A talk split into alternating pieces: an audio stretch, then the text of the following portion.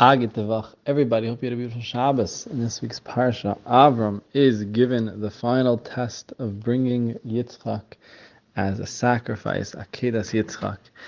And Hashem tells him right before he's about to shecht Yitzchak, he says, "Don't do anything."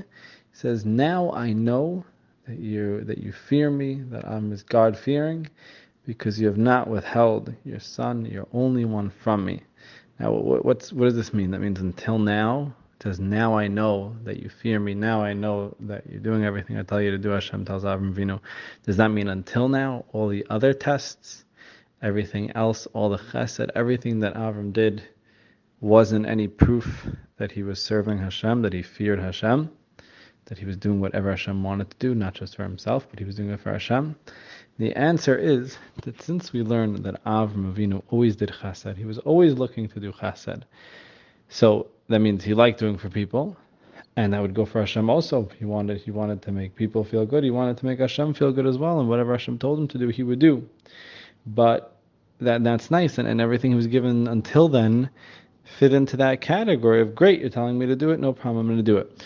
Akedas Yitzchak was different, because Akedas Yitzchak was a very, very extreme test. Akedas Yitzchak is that Avram Avinu's whole life, he was telling people not to sac- about against human sacrifice. It was something that was done then, and he said Hashem doesn't want us to. It's something that's cruel, it's something that's inhumane, it's not something that, that we as a people ever, ever do.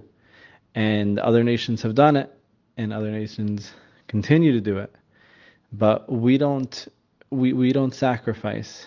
And Avraham Avinu is now tested to go against everything that he believed in, everything that he told everyone about, and something that, that was just cruel. So it would be very understandable. This is not something that's chesed. This is something that's the opposite of chesed, to, to sacrifice his son. And even with all that, he didn't question Hashem at all. He went right away and he was ready to do it. Hashem said, now I have the biggest proof that everything that you did until now, your whole life, everything was really for the sake of Hashem. L'shem Shemayim, he wasn't doing it just because he was a nice guy. Definitely helps, and we should all be zeichah to take advantage of all the attributes that Hashem has given us and to use them to serve Him. But ultimately, we should be zeichah like Avraham Avinu to serve Hashem just for the sake of serving Hashem and nothing else. Everyone should have all the brachas from the Zeichah. Everyone should have a beautiful week ahead.